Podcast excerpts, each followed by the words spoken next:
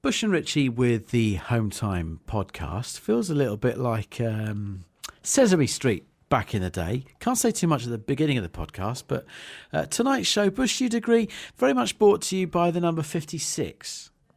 Yeah, uh, halfway through, we're not going to give it away, but about halfway through the show, it pops up, number 56, and then it's very hard to get away from it for the remainder of the show, with good reason. so let's get underway and come back later for some 56 chat. I genuinely had to pinch myself when I was walking around uh, Leigh-on-Sea this weekend. Let me explain. Uh, do you ever notice something that makes you feel like you're in an episode of Twilight Zone or Black Mirror when you're walking about?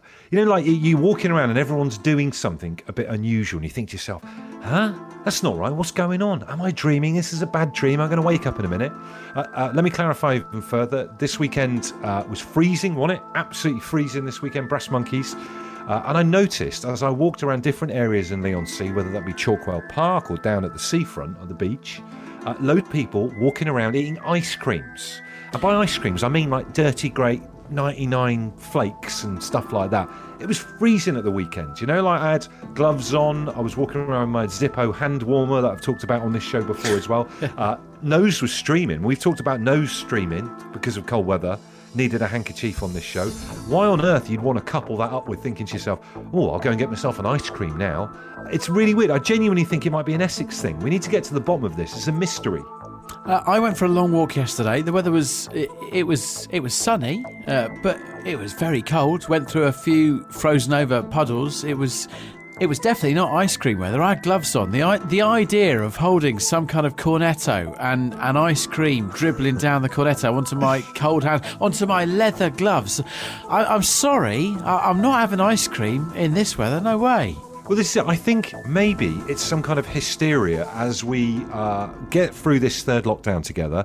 Everyone's talking about summer holidays at the moment and thinking, oh, are we going to be able to go away, etc. Maybe this frenzy of talking about summer holidays has sent people slightly mad and they've started buying ice creams early. Either way, let, us just try and get to the bottom of this. First hour of the show, we would like, this is unusual, but if we could get your views on cold weather ice cream eating, that would be great.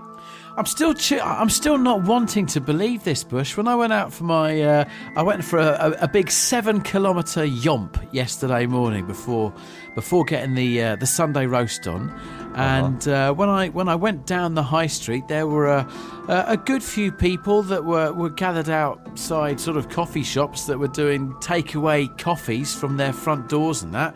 A lot of people having coffees and hot chocolates. I kind of thought, well, that's fair game. If I stood, if I saw them there with some kind of ninety nine and a and a flake sticking out, I, I, I would not be believing. They, their names need to go on a list or a book somewhere. I feel like putting their names in a book, these people. Uh, here's one, Mark. He says, I went for a walk on Thursday, stopped off at the village shop as I fancied a drink, but ended up with a double chocolate magnum. It's the best time to eat them as they don't melt before you get a chance to finish it. Come on, Mark. Uh, Dan says the ice cream van comes down our cul de sac every Saturday and Sunday, irrespective of the weather, and is still doing a roaring trade.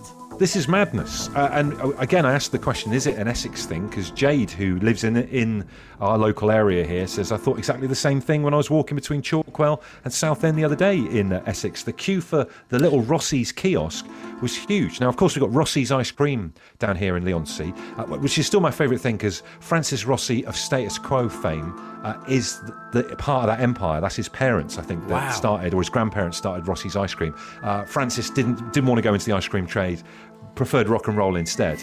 But still, maybe it's something to do with the uh, you know the whole Rossi's thing that drills people into just eating it no matter what the weather.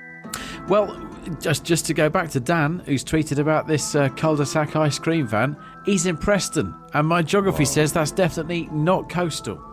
North of the border, Karina reporting her son wanting an ice cream cone yesterday. She says she's pretty sure it was one degree and reporting from the west coast of Scotland. it just, even the name of it sounds freezing. Uh, Sam says, How can you drive past McDonald's? We calls it Mackey's. It goes back to what we were talking about the other day about abbreviations. How can you drive past Mackey's without getting a McFlurry, regardless of the weather? I'm going to be completely honest now. I've never had a McFlurry. Whoa, hold up. You've never, never had a McFlurry? Not in my life. Mate, they've been going for about 20 years. How have you, how have you dodged a McFlurry for that long? It's a weird food eating rule. I don't know if anyone will go along with me on this, right? I don't like it when places, not just McDonald's, places break up chocolate bars or existing um, confectionery and then stick it in ice cream and, and call that kind of like a, a new product. Don't like that. I don't think there is a single variant of McFlurry that I haven't tried. Uh, couldn't be further from your standpoint. Uh, Mick the Spark in Cambridge says, What is wrong with cold weather ice cream? Ice cream can be enjoyed whatever the weather. If you followed it with a dip in the sea, then that would be weird. Well, yeah, thinking of the temperature thing, there's a couple of people going on with this particular um, heresy. Steve says it's like drinking tea when you're warm, and ice cream warms you up. A little bit like tea cooling you down. I'm not sure there's science to back that up. Come on. Reports of science, though, from Catherine, who says, My granddad used to swear that ice cream warms you up. I've just Googled it, and it turns out he wasn't joking. So, scientifically speaking, no, no. the best time to eat ice cream is no. when you're cold. That's mad. It's absolute madness. You they don't rescue people off the side of like K2 and then give them like a cornetto, do they? It's ridiculous. Uh, although there is an interesting thing in the dynamics of the whole. We've, we've been talking uh, first hour about uh, ice cream men showing up, whatever the weather. Uh, this one says our ice cream man has upped his game during uh, lockdown. Not only is he out whatever the weather in the northeast, but he's also now contactless, so you don't even need to raid the money jar for change. Uh, yeah, we have a, a, a, contactless ice cream man that comes down the close in the uh, in the summer. Key thing in the summer. Although, and Bush, I'm really sorry. This is where I now have to be a li- little bit hypocritical. Kelly tweets: If an ice cream van pulled up in my street now, I would go out and get one. And I have to hold my hand up and say, if I heard the twinkling music right now, I'd be out like Flynn. Unbelievable. Unbelievable, folks. Uh, so thank you for taking part and a little bit of homework that Richie and I just set you. We wanted you to have a little look at the calendar for February. Have a look at the days. There's something unusual about how the days fall. And the unusual thing is it's in perfect order. It fits very satisfyingly into the entire calendar month. So the 1st of February is obviously today, Monday. Uh, the 8th is another Monday. The 15th is another Monday. So 20, all the four weeks in February fit perfectly. And it wraps up on the Sunday, the 28th. It's in perfect working order. And we thought we would use this as a vehicle to put a question towards you guys for this hour of the show. What in life do you have to have in perfect order? I mean, it's an incredible thing. Obviously, March starts off promisingly as well. Just looking here, it all goes wrong Thursday, the 1st of April. And that's when, for someone like myself, I just see a problem because Bush, I have February is a it's a thing of beauty looking at the calendar, um, and if you're someone like myself, I have to live my life in a perfect order. For example, uh, the television uh, here in the lounge that I'm sat doing the show in right now, uh, or the, the the car stereo, or even the lengths of the temperature that I have the thermostat set has to be divisible by 5. So it will only be like 20, 25, 30. That's not the thermostat for the lounge, by the way. That's like volume That's on the telly. madness. but, but no, uh, as an aside, my thermostat is set to 19.5 degrees. It is, my life has to have that order. Wow. So have you got is five like a special number for you, or is it you just like the kind of uh, the round number? Well, it's not a round. Is it a round number? I don't think it is. I'm just getting into maths territory that I've, I've got no business being in here, but it looks nice. It does look nice. I think the reason that I find. Um, the whole divisible by five thing uh, as the way I will run my life is because the five times table is the easiest of all the times tables. It's a great times table. You know where you are with the five times table. And I, and I like that sense of order. For me, I'm obviously directly the opposite. I'm quite chaotic. I don't really have any. I don't even know what the temperature is set for. I don't know what uh, volume I have set. I just turn it up a bit, and then if it works, I stick with it. So I don't know whether it is liberating or uh, maybe I could do with a bit more order in my life. Uh, Stephen Thomas has tweeted, Stephen, you're my kind of guy, but I, I, have I've not reached this. This is amazing. I brush my teeth exactly the same way every time, claims Stephen. Now he's making the claim. I'm not going to doubt him because like that, that's too big a thing to make up, but it's amazing. But uh, what is this like a weird technique, or is, I don't know whether he's taking the mic. Is he taking the Mickey out of us there, or is that is he got a technique? I don't think he is taking the mic. And if I think about it, I reckon I could devise a way of doing the teeth exactly the same time. You could do like bottom row first and do do front, then tops, and then back, and then do the top row and do fronts, and then back, and then underneath, and then you're done. I've got a feeling he's taking the mickey out of us. We'll have to find out before the end of this show. I, I, can't work it out. Can't be. I think everyone everyone does the teeth the same way, don't they? Does anyone mix it up with doing your teeth? Who mixes it up? Who goes into the bathroom thinking, "Do I want to try a different way tonight"? I no, I don't. Here's the thing: Stephen Thomas has got a plan. All right, he's got a system. Other people just shove the brush in and anything goes. Well, I want Stephen to publish publish the methodology, Stephen, or step out of the arena. Uh, here's a methodology. This is what we're after. Dave Woodward on Twitter says, "For me, it's the refrigerator. Everything has to be laid out to achieve optimal airflow. I've been doing it for 20 years, but my family continue to sabotage it in order to wind me up, which it does a lot." There's no air in a fridge. He's, he's wasting his time. There's no airflow, is there? Once you shut the door, where's the flowing air? There's no fan in a fridge. If people are trying to pull the wool over our eyes in this hour of the show where we're trying to get scientific and have everything set out nicely, please just don't do it. We don't need this. Someone called Mr. Ranty has tweeted, uh, taking me up on my divisible by five system for the thermostat, saying, What? So 20 degrees Celsius or 25 degrees Celsius? Neither are acceptable in my book. 19.5. Back at you, Mr. Ranty. Oh, what an eggy hour. Uh, Sandra says, lads, I cannot sleep if the duvet is on the wrong way and the buttons are not at the bottom. My partner moves it on purpose to see if I've noticed and freak out. I could not sleep with buttons up around my neck. I am like Sandra on that one. Uh, this text says I have to have all the hangers in the wardrobe facing the same way and all clothes on them fa- facing the window. Oh, my lord. That's. Uh, that's psychopath, right? You're a, that person's a psychopath. How many victims?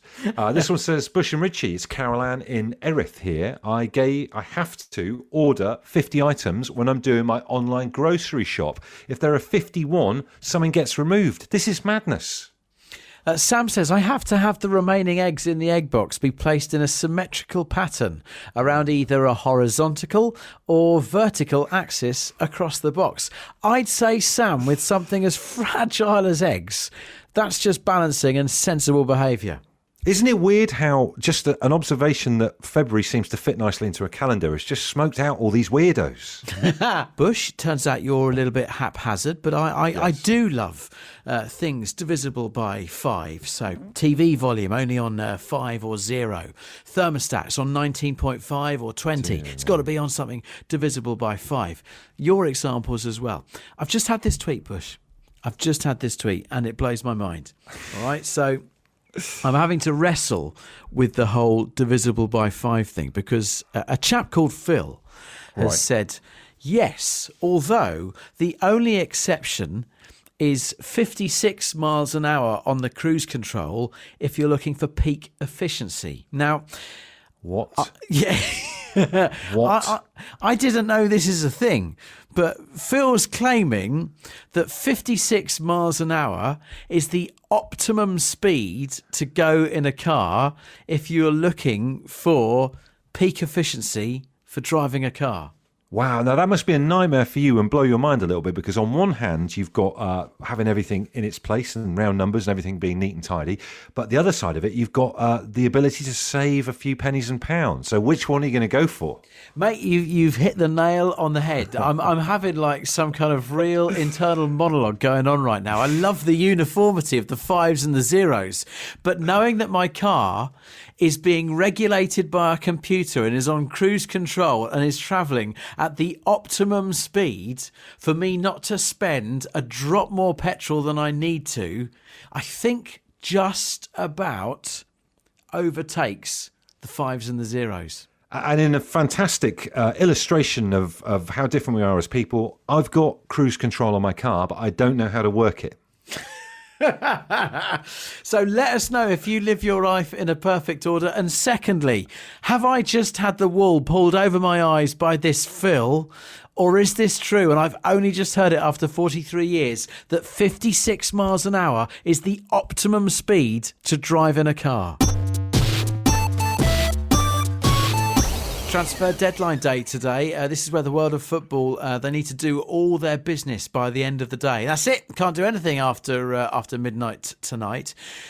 We're not in the world of football, we're in the real world. What have you got to get done by the end of the day? Have you got a big deadline you're working to? What have you got to get done by the end of the day? I have got, I've been putting this off bush for days and days and days because it is so boring.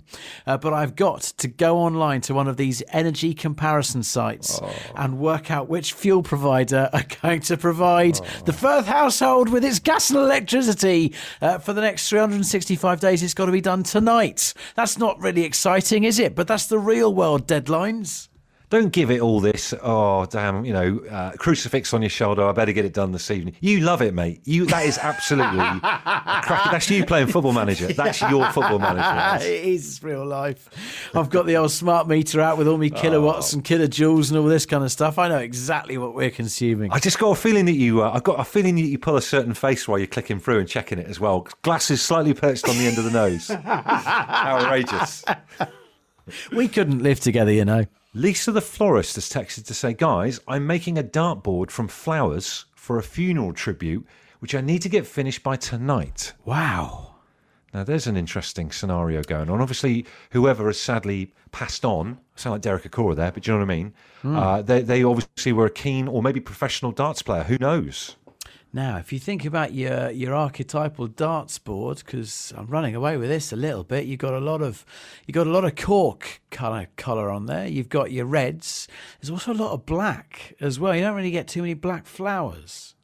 I mean, I don't want to be like I say morbid, but I hope someone makes like a, one of them for me about something that I'm interested in. Do you know what I mean? For me, it might be like a board game. It'd be terrible though, Richie, if you were to pass on and yours gets made into a thermometer set to 19.5 degrees, as you've already talked about, thermostat. Uh, yes, but we're dealing with deadlines here, so that yeah. is quite something to get uh, get get uh, sorted by midnight. So fingers crossed. Uh, Shona says 100 squats and 50 sit-ups. Says to me, first of February, new month. Shona's on some new fitness kickoff, and uh, that's quite a hard one for day one. Not going to happen. I'll be honest with you, it's not going to happen, Shona. But prove us wrong. Ellie in Wallasey says, I've got to nip to the local shop and eat my dinner by 7 pm when I have my beautiful daughter Erin phoning me at 7 and will keep me on the phone waffling away with all her news till at least 8 pm. Unfortunately, we're split up right now due to lockdown. Uh, John in Leighton Buzzard says it's my partner's birthday tomorrow. I'm trying to decorate a cake, but because of lockdown and her working from home, it's proving impossible. Steve might have a deadline that's more achievable. He just says, I need to finish my bottle of red wine.